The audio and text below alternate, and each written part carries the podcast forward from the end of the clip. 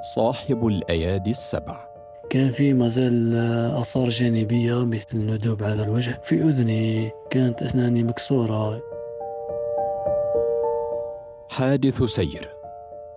نجا منه أسامة بأعجوبة لكنه لم ينجو من التنمر والسخرية. وقفني أستاذ الفرنسية في آخر دقائق الحصة. طلعني للسبورة. تفاجأت. تفاجأت لما قال التلاميذ أجبدوا لي العيوب السبعة اللي فيه. انصدمت التلاميذ بطبيعة الحال قعدوا يضحكوا عليا. ليش يعني هذا الظلم؟ ليش يصرى لي أنا؟ كان أسامة طفلا مبدعا في مدرسة انتشر فيها التنمر. لكن أسامة لم يكن ضحية سهلة للمتنمرين. يقول نبتت لي أياد سبع. أسامة كان الإبداع سلاحه. فمن يحمي أطفالنا. في هذه الحلقة من بودكاست فصول قصة من الجزائر عن التنمر والإبداع. مروى أشير في الإعداد وأنا أحمد خير الدين. معا نروي فصول الحكاية.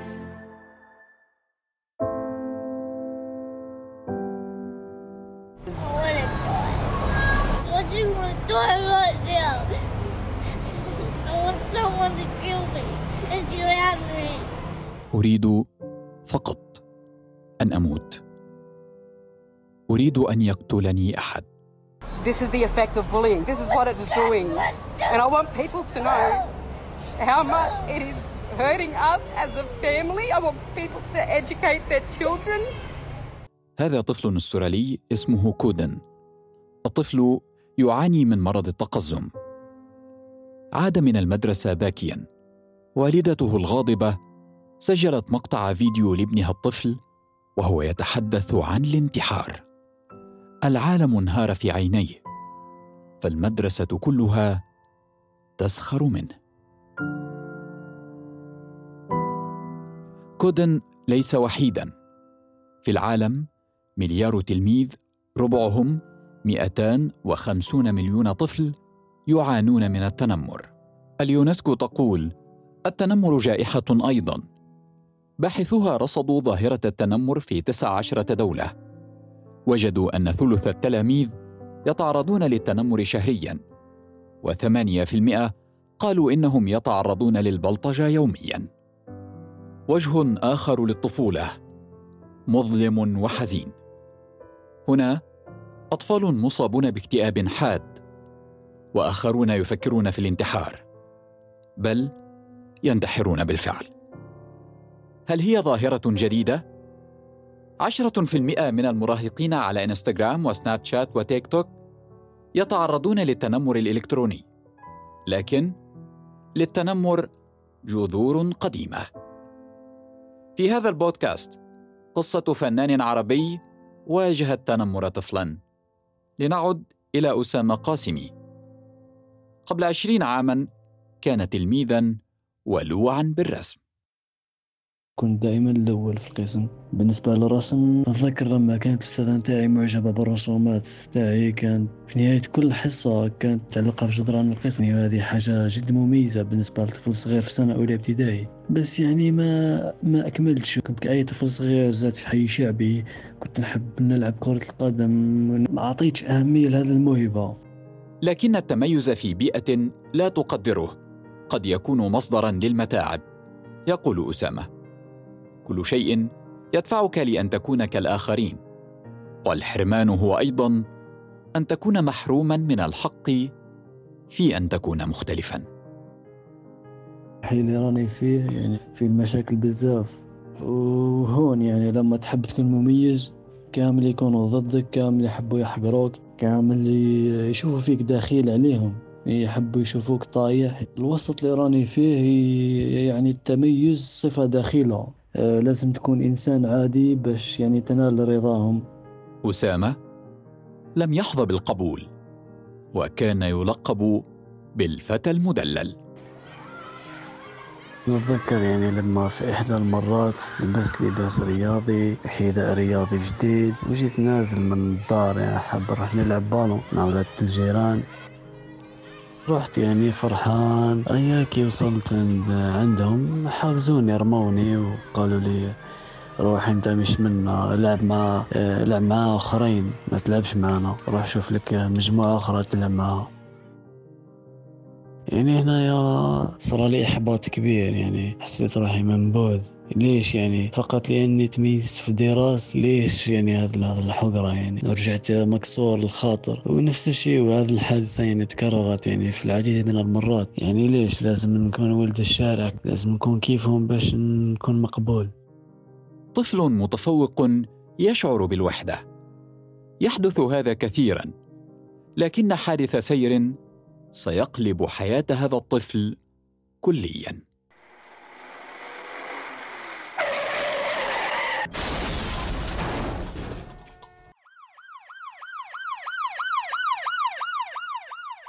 كان في عمري 12 سنة. كان بسبب سارق إنه حب يسرقني. جرى ورايا. آه، كنت في السوق الجواري.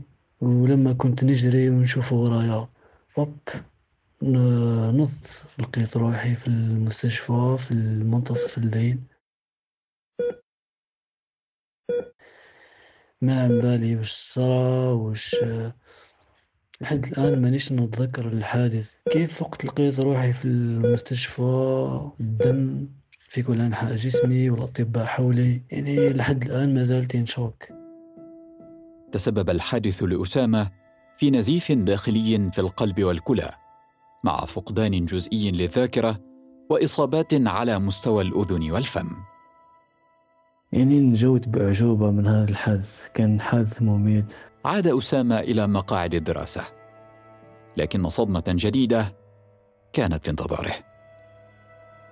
لما رجعت لمقاعد الدراسة بعد الحادثة اللي صارت لي كان في مازال آثار جانبية مثل ندوب على مستوى الوجه. في أذني كانت أسناني مكسورة. وقفني أستاذ الفرنسية في آخر دقائق الحصة.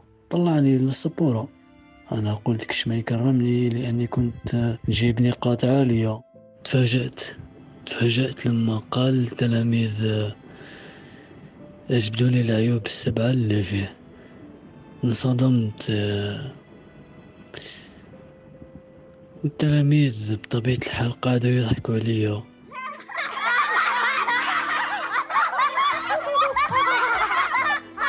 ما كان لي إلا نرجع لمقعدي دون أي ردة فعل وقعدت غير نبكي. ليش يعني هذا الظلم؟ ليش يصرى لي أنا؟ ليش هذا الحقرة؟ اختار أسامة التكتم. لم يتحدث لأحد عما جرى في المدرسة. كان عاجزا عن مجرد الفضفضة لعائلته وأقرب الناس إليه. كانش تواصل بين العائلة والابن. ما نقدرش نشارك هذا الحدث على عائلتي ما ما قدرتش نفرغ طاقتي السلبية. ما قدرتش نشكي الأبوي يعني وش صرالي يعني كبت هذا المشكل. وأثر فيها يعني من الداخل شغل يأكل فيها من الداخل يقول أسامة إنه نشأ في بيئة قاسية. عائلة يصعب فيها التواصل. وأقران متنمرون وثقافة لا تؤمن بالتفرد والتميز. والنتيجة عزلة ونفور من الدراسة. تبدلت نظرتي للحياة تبدلت نظرتي للدراسة للناس. من, من, من طفل كان يحب الدراسة وكان يحب يريح الأول وليت نحب نريح الآخر. ونبقى وحدي وبعيد وما نحبش نتواصل مع التلاميذ و مع أي حد. نحب نتأمل من نافذة ونحب نرسم ونضيع كل وقتي في الرسم. ومن بعد تراجعت نتائجي الدراسية. يعني كان ولا هدفي إنه فقط نتجاوز نتجاوز كل مرحلة بنتائج عادية. المهم نتجاوز. جيت على هذا المنوال حتى وصلت للمرحلة الجامعية. ويعني من ثم حبست حبست الدراسة. يهرب أسامة من الدراسة نهائيا. ويقرر الانعزال عن العالم. صاحب الأيادي السبع. بودكاست فصول. الأسبوع المقبل في بودكاست فصول. الكافلة. عزباء تختار الأمومة. 150 مليون طفل حول العالم بلا والدين. كيف يعيشون؟ تخيلي أصلا انت من يوم ما فتحتي عينك على الدنيا بتقولي لشخصة ما يا ماما الماما دي اتجوزت فمشيت وجابوا لك واحدة ثانية يقولوا لك الثانية دي ماما. تخيلي مثلا انت عيانة لكن أمك عندها إجازة. معظم الدول العربية تمنع التبني فكان الحل دور الأيتام. يرجع المجتمع يقول لك خريجين الملاجئ دول كلهم ناس وحشة. هذه ياسمينة هي عزباء لكنها قررت أن تصبح أما لطفلة بلا والدين. لا أهلي كانوا سامحيني ولا القانون واللوائح كانت بتسمح.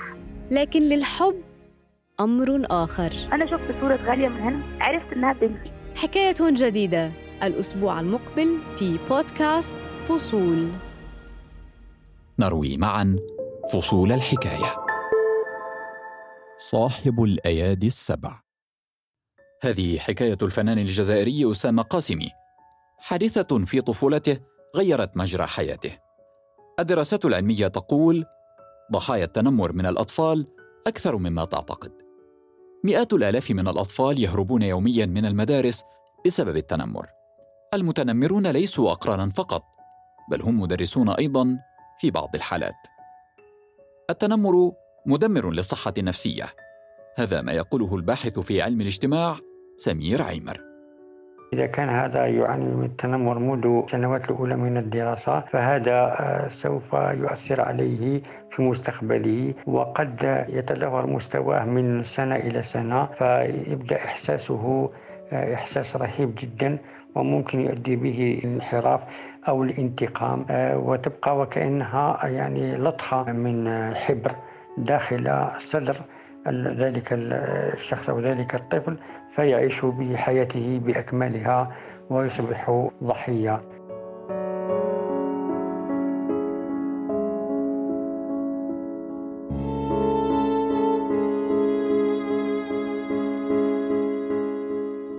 وما الحل؟ استمع إلى طفلك وابن ثقة بينك وبينه ومعلمه. آثار التنمر على الطفل قد تؤدي إلى الانتحار في النهاية وكذلك يتسبب في الاكتئاب والقلق. يؤثر على الطفل بحيث أنه يفقده الثقة بنفسه وبمن حوله وكما يفقده ثقة بالوالدين كما أنه يفقده ثقة في المدرسة ثقة بالمعلم وثقة بالإدارة خاصة لما يرى أن أن هذه الإدارة لم تتخذ موقفا في أولئك الأطفال أو أولئك المتمدرسين أو أولئك المعلمين أو المعلمات الذين يتسببون في السخرية والاستهزاء. لكن يبقى السؤال هل القانون الجزائري يجرم التنمر ويعاقب عليه؟ هذا يعاقب عليه القانون الجزائري وهو صارم يا إما من ناحية قانون العقوبات أو قانون الأسرة أو قانون حماية الأطفال اللي تم المصادقة عليه وإصداره في 2015 ويعطي المصلحة الفضلى للأطفال وحمايتهم من كل الانتهاكات كقضية قصوى اجتماعيا وسياسيا وتربويا. هذا عبد الرحمن عرعار وهو رئيس منظمة الدفاع عن حقوق الطفل في الجزائر. يقول إن الجزائر تسجل سنويا أحد عشر ألف حالة من سوء معاملة الأطفال من بينها التنمر بالعشرات.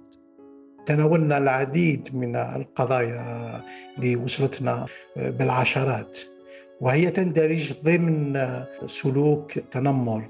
لمس شكل الأطفال منادتهم بألقاب وأسامي ونعاتات غير أخلاقية وغير سوية. تمس كرامتهم. بالمقابل إحنا نظرنا سنين أن وصلنا اليوم أصبح لنا قانون يحمي الأطفال وآليات التبليغ وآليات المرافقة خاصة في الشق القانوني والشق القضائي والشق الاجتماعي والشق النفسي. ولكن هذا لا يكفي لأن التراكم في الحالات تستدعي جهد وموارد بشرية قصوى. وتصور واستراتيجية تتجدد حسب المعطيات وهذا يبقى من الإشكاليات اللي لازم نتخلص منها كبلد وكمجتمع يتحدث عرعار عن قانون العقوبات الصادر سنة 1966 في الجزائر. هو أحد الأطر القانونية المستخدمة في مواجهة التنمر والعنف والتحرش. لكن لأستاذ علم الاجتماع سمير عيمر وجهة نظر ترى أن القانون وحده لا يكفي. هذا القانون رغم وجوده إلا أنه لم يفعل إلا في القليل القليل جدا من الأحيان وهو يدخل في أصناف الجرائم الثلاث إلا أن نقول كما قلت هناك الكثير في المجتمع الجزائري وهو مجتمع محافظ لما إنسان يقوم بإدخال العملية أو القضية إلى المحكمة في آخر المطاف يكون هناك تسامح لذا نجده غير فعال و كثرت هذه الظاهرة في الكثير من المؤسسات ونحن نتكلم عن المؤسسات التربوية. المؤسسة التربوية إذن هنا المشكلة وهنا الحل. في حكاية الفنان أسامة قاسمي المدرسة كانت مشكلة ولم تكن حلا. اختار أسامة العزلة وفي العزلة وجد نفسه.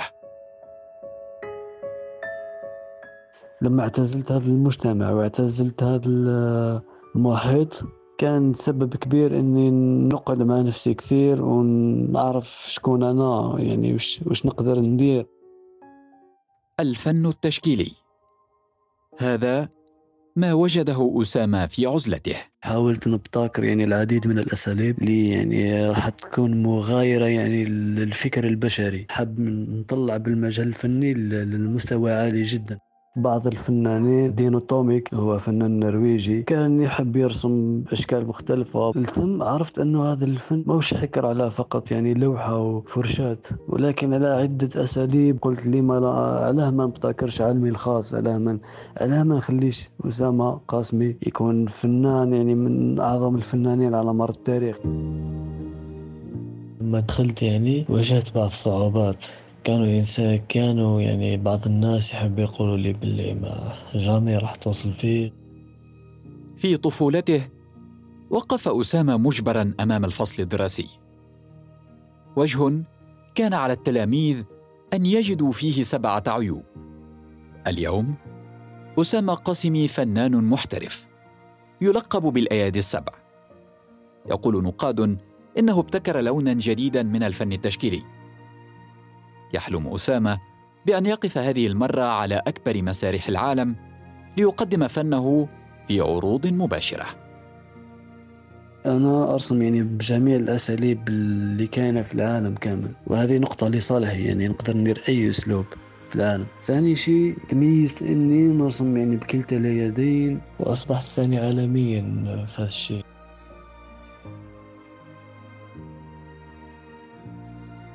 أسامة قاسمي فنان ناجح الآن. والنجاح نقيض الضعف وأحيانا وليد الضعف.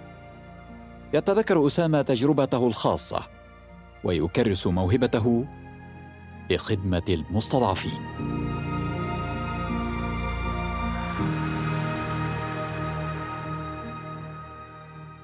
الفن ماهوش ملكي لي أنا وحدي. يعني ما أنا إلا وسيلة يعني حاب نوصل صوت الضعفاء صوت المساكين حاب نوصل رسالة هذا الحادث كان له دور إيجابي يعني في حياتي كامل. بدل لي النظرة نتاعي للحياة ساهم في بناء شخصيتي. كان له دور كبير يعني إني آه، نروح للجانب الفني والمجال الفني. بسبب هذه الحادثة استخدمت هذا الألم كوقود واصنع به سلم النجاح.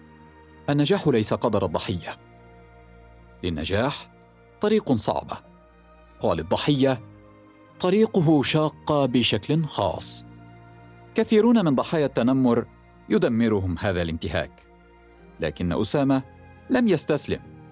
بنى من ضعفه قوة. ورسالته أنت أيضا لا تستسلم. احشد ضعفك. وواجه المتنمرين. هذه تحيات مروى أشير وأنا أحمد خير الدين. دمتم في صحة وعافية. بودكاست فصول. نروي معا فصول الحكاية. اشترك في الحرة بودكاست على أبل بودكاست وجوجل بودكاست.